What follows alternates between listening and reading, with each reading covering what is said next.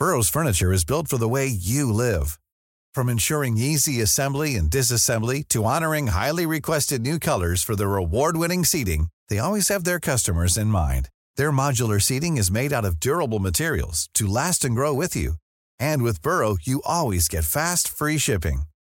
Get up to 60% off during Burrow's Memorial Day sale at burrow.com slash ACAST. That's burrow.com slash ACAST. burrow.com slash ACAST.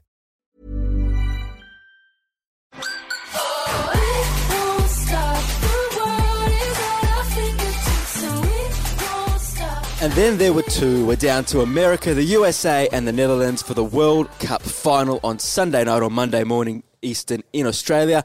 And it's the end to an incredible month of action on Optus Sport to end an amazing season here that seems to have gone on forever, but now we've reached its climax. And for the final podcast this year, it's David Weiner with you, joined by Heather Garriock and Georgia Yeoman Dale. I actually can't believe we're here. You go through the month and then you think we're football wall to wall, and I don't know if we know what we're going to do with each other on Tuesday when there's nothing on. H two different semi-finals. Your verdict on USA and Netherlands being there for the big dance. Yeah, look, it was so predictable that the USA were going to make the World Cup final. They've certainly um, walked the talk, and they've been outstanding throughout the tournament, and they've even raised the bar um, in the back end, uh, the business end of the tournament, especially with semis. For Netherlands, I can't really say that they've played a great full 90 minutes of, uh, of game time, but they've certainly stepped up when it really counts and the big moments. Um, I think I think they've really put the games away. So whilst it was a tough game and a really defensive game today against. Uh, Sweden, I, I think they can they can really test the USA if they can hold them out, especially in that first half an hour, forty five minutes. Yeah, but we've talked throughout the tournament about uh, you know playing possession and. Uh, you know, pl- teams looking pretty but not being effective. And I think that the Netherlands throughout this tournament have obviously been effective. All you've got to do is win every game that's in front of you. Um, coming up against the USA, that is obviously their biggest challenge yet. But I think defensively, potentially they can they can hold out the US for enough time to get them frustrated, and then with with the skills of uh, Miedema up front, anything can happen. Is that where it's won and lost? Because it's that 12 minute, that magic 12 minute window where the US, you, you talk about the Dutch not not seeing them at their best, but they've done what they need to do to win, and of course over the US, everyone is wondering how have they got here when they haven't really turned it on, but they've done what they need to do specifically at those starts. Come the 20th minute, if it's nil all how do you think the US would be feeling in that final? Yeah, they still believe in, in themselves and they've still got this winning mentality. Even until the 90th minute, they still think they're going to win the game. And that's the beauty about the US. And it hasn't just started this generation, it's been all the generations before uh, this generation that have paved the way for their winning mentality. And look, they are the best in the world. They've proved it. And they just need to finish the final uh, on um, Sunday evening. But the big thing is, is they they have not been behind in this World Cup tournament. They haven't had to face adversity where they they uh, they haven't scored the first goal. So it, it's going to be a mind game if if something happens that, that the Dutch do get up 1 0 or whether they hold them off until the 80th minute or something like that. I think Spain were a really good example. They really um, got stuck into to Morgan and were really aggressive in their tackles and they matched them physically. So there's a really good example. Whilst everyone's writing the Dutch off, I don't think we can at the moment. No, the US are, are, definitely beatable. We've seen in the past that uh, teams can get over the top of them, but it's not a matter of that 15 minute magic window. They're a side that you have to be on your best game for 90 minutes plus the extra time because even with 30 seconds to go, they're going to always believe that they can get another goal. So I know that today was a, we'll call it a, a boring game. It was a tactical game, but it was one where two teams who, this was their moment, that neither of them wanted to lose, and the defensive resilience was to be admired. If you're the Dutch going into the final, do you repeat that or do you go with the Americans? Where, where's this going to be won and lost? Yeah, well, look, in the, the, whole tournament, there hasn't been a team that has high pressed a, a team in, in their front third that, that's really um, high pressed like the Matildas used to do. And the Matildas have, were successful against the US for that particular reason. And um, to put the US under pressure, especially probably their weakness would be their defence and possibly their goalkeeper. Um, but no one's done that. So if uh, Sarina Wiegman does that, masterstroke, but you can't maintain that, especially in, in the heat over there in France. And um, yeah, I, I, think the first 45 minutes will be crucial for the Dutch. They need to hold them out, um, whatever tactics it is. It's the most important thing. It's a World Cup final. Um, but they've played so many games. Each team have played so many games, and it's a matter of getting bodies on the park. And the, but the other hard thing to that is the US have managed to rotate their hmm. squad mm. because every time we think of the USA, we think of the depth of their squad. Squad they've got 23 players that they can really call upon in every big match. But you compare that to the Dutch, and they've only uh, worked between 13 different starters across this World Cup. Miedema in this game looked a bit out on her feet because she's played every minute of this World Cup. And remember, she's only 22. So whether this three days is enough time for them to rest, recover, going into um, going into the final against the US, are they able physically to press them, or is it a matter of holding them out and then hoping for a sort of a miracle breakthrough? What you could do, you could do in the first 15 minutes or the first 12 minutes because that's that's when uh, the USA have yeah. uh, scored their goals in this World Cup tournament. You can maybe high press for the first 15 minutes, put them under the pump, put them uh, uh on the back foot. If you get the kick off, then make sure you make sure it's a throw in down the back third and then high press and, and win it as quickly as you can. So they're all little tactics. And uh, Sarina Wiegman, she's done really well throughout this tournament, the, the Dutch coach, and I, I commend her because she's had to make tactical changes. She's had to adapt. She's she's hasn't started Van de Sanden, who's who's arguably one of their best players who hasn't performed. So that's that's quality. So um, for her to make the final and, and for the team to make the final, the emotion on their faces today was just an emotional occasion because not only are they the European Cup champions, um, but they're now in the World Cup final and what it meant to them. It meant to everybody in the world that's ever played women's football. You know that feeling when it's just such a good feeling when you win. But also where they're coming from uh, as as far as football for women in their country is they've been growing over the last I think I would say sort of 20 to 30 years from a point where girls didn't play football. That just wasn't a thing. To now being in the World Cup final what this is going to do for girls at home in their country, the inspiration that these players are. If they go into this final and don't win it, they've still made a major accomplishment. It's it speaks to the whole movement in Europe that is growing at the moment, where the old it's almost like the old school football, the traditional powerhouses have woken up, and those opportunities will continue to grow. And I thought the winning goal was actually symbolic. Manchester United's first signing. It says a lot about the, the changing winds of where things are going. That Manchester United entering the picture, their first signing, a match winner on the biggest stage. I found that quite a, a um, poignant moment. Yeah, for sure, and a, a, massive moment, a massive moment for Groenen, who scored that amazing goal, and it's it's going to be a goal that's that's put down in history uh, for the Netherlands. Um, but the movement is women's football, and to see so many countries support it and want to be part of it and invest in it, and, and just overnight, the Premier League wants to buy out the mm. the English competition. That is just music to my ears. This is I grew up as, as a young girl, and um, I wanted to play for Manchester United. That was my team, and um, to be able to see a female team in the competition and be able to live the dreams, um, obviously not playing, just to see it evolve and Real Madrid being part of it, and Juventus is part of it, and Milan. It's just, it's it's just an amazing movement, and um, we're not finished here in women's football. That we've got so much, so much to prove, and so much to to be able to put into to football, uh, especially around the world. And it's nice to see the Italians of of the world game be so prevalent in this competition because the emotion and the passion is the same as their male counterparts. It shouldn't be gender based, and it, I think after this World Cup, it's not going to be gender based. Um, hopefully, there's no unconscious bias. But also, just watch the quality of women's football uh, escalate so much quicker now that there is investment behind it. So a lot of these girls have got to where they've got to without any help. They've, they've been facing adversity, but now they're going to be put up and set up in professional clubs. They're able to play and train like professionals, um, and that just develops players, it develops teams, and it develops leagues. It is, coach. After the after they went out, there was quite a big rallying cry. They're talking about, well, we've done this under that adversity. If you start to give us the facilities, just some respect with some basic wa- wages non-amateur wages, uh, imagine what we can do. So when you say it's not the end, uh, uh, it is absolutely not. This is in maybe 10, 15 years, we'll look back at this World Cup as a shifting moment, perhaps. Yeah, for sure. And then we we got to draw the inspiration from one of the world's best players for what ten plus years in Marta. After the Brazilian game, her press conference, you've got Marta who's retiring. We've got Cristiane who's lived in the shadow of Marta, who's again one of the world's best players. And then you've got Formiga at the age of forty two that have played in her her last World Cup her emotion and her words and her passion for the women's game.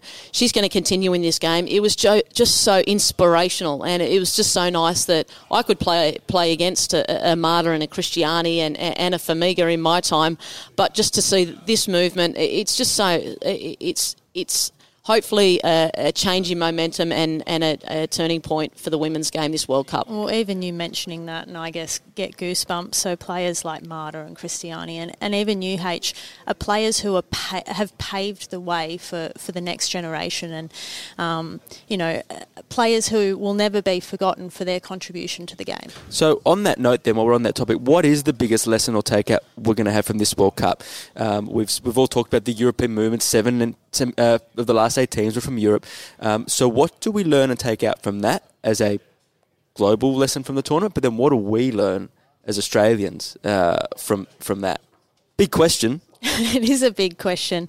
Um, so I think you know, as Australians, we have to reflect on what Europe are doing, and um, and definitely we're we're off par. We're not we're not quite there. So we need to be um, progressing our league definitely, and uh, yeah, it, it, as I said, just a long way to go. Yeah, we're miles away. Absolutely miles away. Australia's miles away. This this was our best opportunity. The reason why it was our best opportunity is because um, a lot of our core players, your Caitlin Foords, Emily Van Egmond, Sam Kerrs, um, debuted when they were 16. So this is their third World Cup, and this was an opportunity where we could have really made a mark on, on this World Cup. But it was the one that got away from us. We didn't do it right. Um, none of our youth teams have qualified for the World Cup in over 10 years. There's no infrastructure. There's a Young Matildas program that um, we're currently running, which is fantastic, that was established by Alen Stajcic uh, here in New South Wales, but that's only 18 players. There needs to be more infrastructure. There needs to be more development programs around the country. There needs to be more investment in coaches. Um, there needs to be more investment in, in players and, and, young players coming through. We can't continue to keep relying on a 16 year old de- debuting for Australia. We need to create a pathway for these players to be able to go and play international football for 10 years plus and not not be burnt out like some of our players, like Alana Kennedy, playing 50 or 60 or 70 games uh, per year. It's just not good enough. And as for our W League, uh, we're in a really difficult situation because our W League complements the NWSL, but at the moment, uh, the NWSL is only slightly better than, than the, the W League, and the point of difference is the length of time of the W League. And I think it's great that we've we've got a connection with the NWSL that we can ha- we can draw from the NWSL. But in my mind, the European teams, seven out of the eight finalists at this World Cup, have proven that European football is way more advanced than what what the what we've got here and what the quality of NWSL is. And you've got the likes and the trailblazers of Olympique Lyon that have done it right for not just this year, not just last year, but for years and years. It, when women's football wasn't cool, Lyon still invested in all the top players. So I take my hat off to them, and I'm, it's so fitting this World Cup is a turning point for women's football because Lyon started the movement with all the big money that they invested. Nice point. Is is it symbolic as well? Is it uh, when you talk about the, the, Premier League coming in, possibly taking that league off uh, the the FA in England? Um, is it club driven? Is that where, when we look at this independence of the leagues that's going to happen here in Australia, is that where it's going to come from? Where you get that extra investment um, as a coach and as a player? If you had a wish list for what you can get domestically to try and start that process of bridging that gap, what would that be? Yeah, I think it, it comes. Uh, it has to come from a few different sources. It definitely needs to. There are some clubs in the W League who are willing to invest in their teams, in their players. There are other clubs who are definitely behind on the movement. But I think that the the biggest thing holding the league back is, well, there's a couple of things. There's the the limited games. There's the the 12 game round. It's just not enough to be developing anyone playing 12 games a year over three months. Um, but it's also for me this the salary cap because you look at um, teams like uh, Melbourne City and Sydney FC, and uh, I would think Canberra United as well, they're happy to pay to their salary cap. But if they could pay over, they would. And it would be bringing different players here. And yes, then you've probably got a little bit more uneven balance across the league. But it forces other teams who don't want to necessarily invest to invest to, to actually stay in the league. Yeah, it's it being uh, in the administration side and the coaching side. Wow. Nice. Yeah. What you're hearing are the sounds of people everywhere putting on Bombas socks, underwear, and t-shirts made from absurdly soft materials that feel like plush clouds. Yeah, that plush. And the best part? For every item you purchase, Bombas donates another to someone facing homelessness. Bombas. Big comfort for everyone. Go to bombas.com slash ACAST and use code ACAST for 20% off your first purchase. That's bombas.com slash ACAST. Code ACAST. But I can understand how there's a salary cap, um, mostly because it's just unfair. If there's not somebody like a, a Canberra United, um, we're supported by our um, our capital football. So, and we're not aligned with a an A League club, which makes it tough for us. But we've made Can do. you up that salary cap then? Because as far as I'm aware, the fact that they're increasing the minimum wage and it doesn't align with an increase in salary cap, how do you get good players to come to your club if you need to worry about filling 23 spots? Yeah, the salary cap is going to increase. It, it has to increase. So it's it's definitely going to increase. Um, but when we talk about the W League and we talk about um, where we're at, um, it, it's just going to be difficult. It's going to be difficult because um, back when I was playing, the collective bargaining agreement, the reason why there was contracts and the PFA come in and, and gave the Matildas contracts was for stability. So we could get mortgages and go to bank accounts and we know that if we got injured, then we'd still be able to get paid each week. Well, guess what? The times have changed now. The national team shouldn't be put, put, supporting our national team players. The club supports the national team players, just like it is in world football with the men and the women in Sweden and the women in in um, in the NWSL and the, the women over in France. The club supports the player as the primary salary. When you go away from the Matildas or the Socceroos or the French national team or the Swedish national team, you get paid based on the games that you play against. And this is the turning point. It shouldn't be a base salary if you're a national team player and on a long term contract. This is what we need to change because the game has evolved, and I'm so pleased that now clubs can then support salaries as the basis, and you then get called into your national team, the same as what men's football is, and how professional that is. That's what needs to change in my mind. Yeah, and I, I also think adding on that, I, I definitely agree. Um, but we, we go back to the fact that we need more development coming through. So it needs to be uh, a transition that's really thought about. Um, I don't know, smartly because you look you look at the US league going back a few years and it ended up folding because they all threw in too much money. It wasn't sustainable. So as much as we want to say, yep, they all need to be paid X amount, which they do for to develop them as players. We need to develop the younger generation so that when they're coming to these professional clubs, they're ready and they're quality players and are able to put on a good performance. Yeah, look, with, with the W League, I don't mean the main salary is getting paid all year round if it's only a three month season. I mean that the players that are part of the Matildas need to go abroad because, look, let's face it, the A League is struggling in itself, let alone the W League uh, playing a full home and away season and, and extending that amount of time. And then it comes to do we get the quality international players? So there's so many question marks in and around our league. Um, but yeah, trying to develop from a young age and develop a, a, proper pathway, not just in New South Wales, not just in the major states in Melbourne, in everything, and everybody coming together and having one common goal that we need to build a depth of players that are quality and that are not getting exposed too early to national team. Do you think, though, when, when I look at our uh, youth teams and then our national team, there's almost a gap? And yes, there, there are some players who, at the age of 16, 17, 18, make the easy transition into, into the national team. But what about those players between the ages of 18 and uh, 25, even?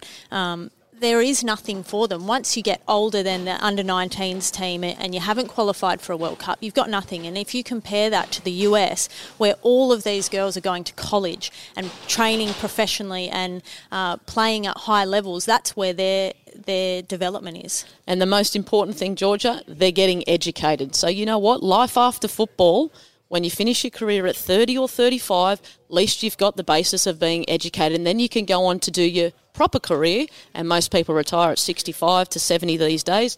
And for any player that's getting exposed in the national team and that hasn't got an education, and Georgia, you're such a beautiful example that you were doing your uni and also playing for Australia at the same time, you have to do that because even drawing players out of their states and, and them not, not finishing off year 12 or them not, not having something, a a backup plan, it infuriates me and it makes me so sad because I know if my daughter daughters or son was to do the same thing you need to have a backup plan. And the other thing is it's fantastic from a balance point of view because when you do get injured and Georgia you have been injured you can still put a lot of time into your academics or your study or uni- university or whatever it is you want to do. It's just so important and it gives you a beautiful balance. I didn't have that as a player. I was football focused. I was fully focused on wanting to do great in football, and that I- think was my downfall. I didn't have a great balance, and anytime I lost a game, I I. I just focused on football. Anytime uh, I got injured, I just focused on football. I had no balance, and this is what I'd love to see our younger generation and the money being pumped in and be, being educated to the academic side of things is just as important as you being a professional footballer. I can't add much more. It's compelling listening, and the thing is, we can't solve it in 20 to 30 minutes. What we want to do is start the fire of the conversation because the more that we have ladies like yourselves talking about it, we can try and actually uh, get this conversation going and make sure that we don't lie dormant. Got, same goes with the men's game. Same conversations, but very different. We need your expertise to help fuel that along. And I guess to conclude, I guess the, the, the snapshot of it is something that happened at the start of the tournament, and we're still talking about it now. Start of the tournament, Sam Kerr was linked to Chelsea. You said just now on SK Goals, if you're a young Australian, your advice to them is go. That pretty much sums up the status quo right now, doesn't it? Yeah, it, it absolutely does. Um, I know any young player um, after this World Cup, I've spoken to a few in in the last couple of weeks. They just want to go over to Europe now. They they are so dedicated to getting themselves over to Europe, and it's it's a similar movement to the men. Um, and I think Sam's next move should be the Europe. Um, and even though I'm a W League coach, and I'd love to have her here, and I'd love to have all the best players here, I think for the Matildas to evolve and get better, they need to play in a competition that's the best. And it's the German league or the or the French league or the or the English league at the moment. We've seen the quality. Look at the, the look at the English team. That that's that's a prime example. That's the best example I can give you. Yeah, I, I definitely agree. I think that Sammy definitely needs to go in in the interest of the Matildas uh, going into the Olympics and going into the next World Cup, but also in the interest of her personal development.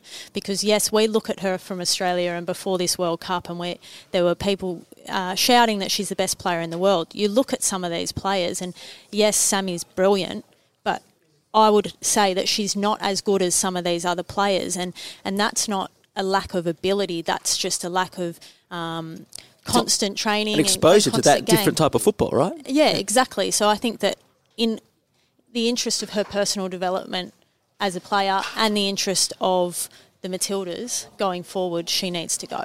Yeah, and a good example, she's just come back from the World Cup, and to her credit, she didn't have any time off. She went straight into playing back for Chicago Red Stars, so that's a professional within, within itself, and she scored a hat trick.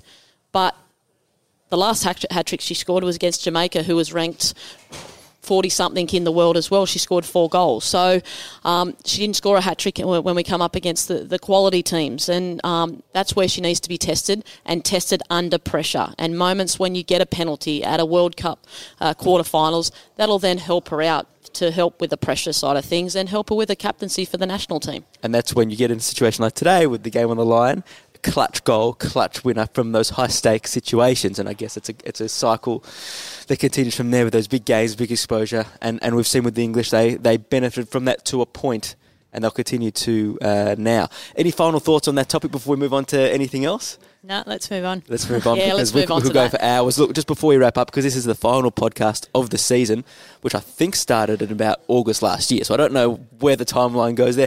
What do we take out? It's been a blur. It's been a whirlwind. Um, but when you look back at this in a couple of weeks, what will be something that you pinpoint that you go, geez, I missed that, or geez, that was a moment that just put the hairs on the back of my neck?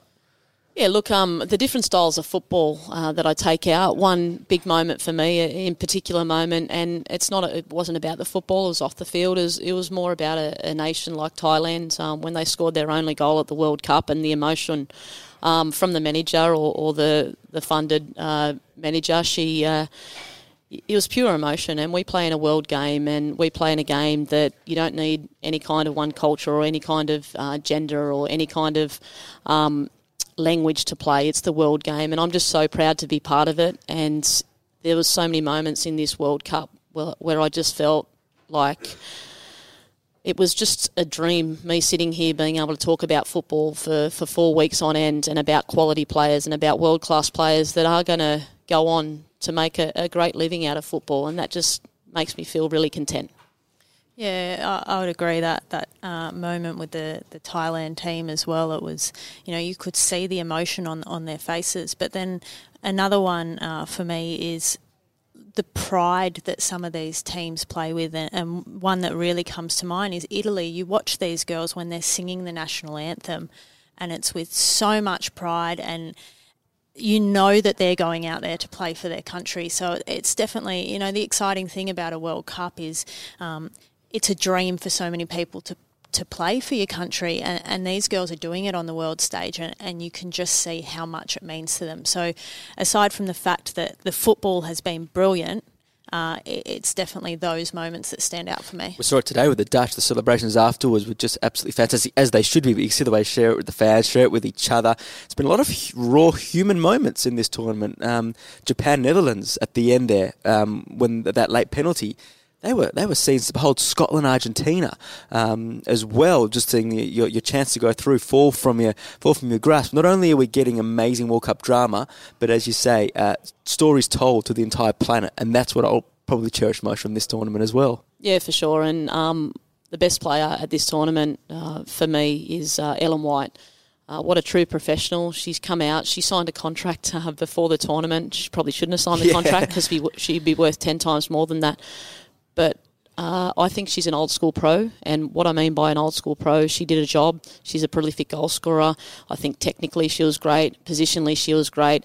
Her attitude, and this is what got me and really, really made me emotional to see her attitude after losing that game, even though they'd lost in a big moment. Her press conference after, just to uh, say that she's absolutely gutted. It's a heartbreaking moment, but she was able to praise and she was able to see the positives and the negatives. And she's a striker and a person that obviously loves the game so much, but she is a fantastic role model for this game. And I'm going to look back and all the young kids that I coach in the future, I'm going to make them see. Um, what a fantastic professional this this girl is, and what a great role model she is. And someone who I know from you know through people is is one of those people who she's the first one at training, she's the last to leave. She puts in the effort, and it really shows on the field. But um, you know, as he said, true professional, very humble, and, and a joy to watch. Well, will she get the golden ball, not the golden boot for top scorer, the golden ball for best player, or will it come from the final? Do you think? Oh, there's so many players to choose from. I wouldn't want to be on the voting panel, that's for sure. Um, yeah, it's a, it's a tough one because you've got so many defenders who have really stepped up. For me, Lindsey Horan on the US team has been really good, but so's Rose Lavelle on in her uh, debut season. Lucy Bronze has been good, but yeah, I, I, should definitely be in contention. That's for sure. Yeah, I, I think um, I think Ellen White. Hopefully, she gets the golden boot um, or the top goal scorer at the end of the tournament. Um, usually, they do pick the player of the tournament from the World Cup final, and if they don't, then I'd give it to Ellen White. All right, so anyone game enough to not tip the US? Yeah, I'm going Netherlands. Yeah? Just because I'm a gambler, that's why. Is that your heart or your head? Definitely my heart. You're playing, playing for the drama. I was found the BBC reaction and a lot of the British reaction of the regret after that game quite interesting, where they talked about how they didn't go for it in those early exchanges and, and take the US on high up. Do you think that's what the Dutch will do to, to, to learn from that? Yeah, we, we spoke about it. I think that they need to. They need to press them higher. The, the issue that they're going to have is do they have the legs yeah, in them? Have the they gamble. had enough time to turn around? Yeah. Yeah, you're, you're only there once. Yeah, exactly. I, I, think the USA are going to win the World Cup. I'd love to see the Dutch really put it to them and, and really um, upset the USA. I can't see it happening, but if they do, it'd be such a magical moment in women's football. It's pretty much always a you go for the team versus the USA because 100%. you always want the underdogs to win. Absolutely. we'll be gunning for the drama on the in the early hours of Monday morning. Ladies, thanks for hanging around today. We went a bit longer, but uh, it was great discussion and I was just hanging on and not saying very much and just listening to you, and like everyone else will out there. Thanks for your time all throughout the tournament. It's been absolute pleasure. It's been great working with you both. Yeah, same to you. It's awesome being uh, working on this panel. It's been fantastic. Brilliant stuff. So to everyone out there, hope you enjoyed that. And we're going to take a break from podcasting until the start of next season. So as always, in the meantime, enjoy your football and thanks for joining us.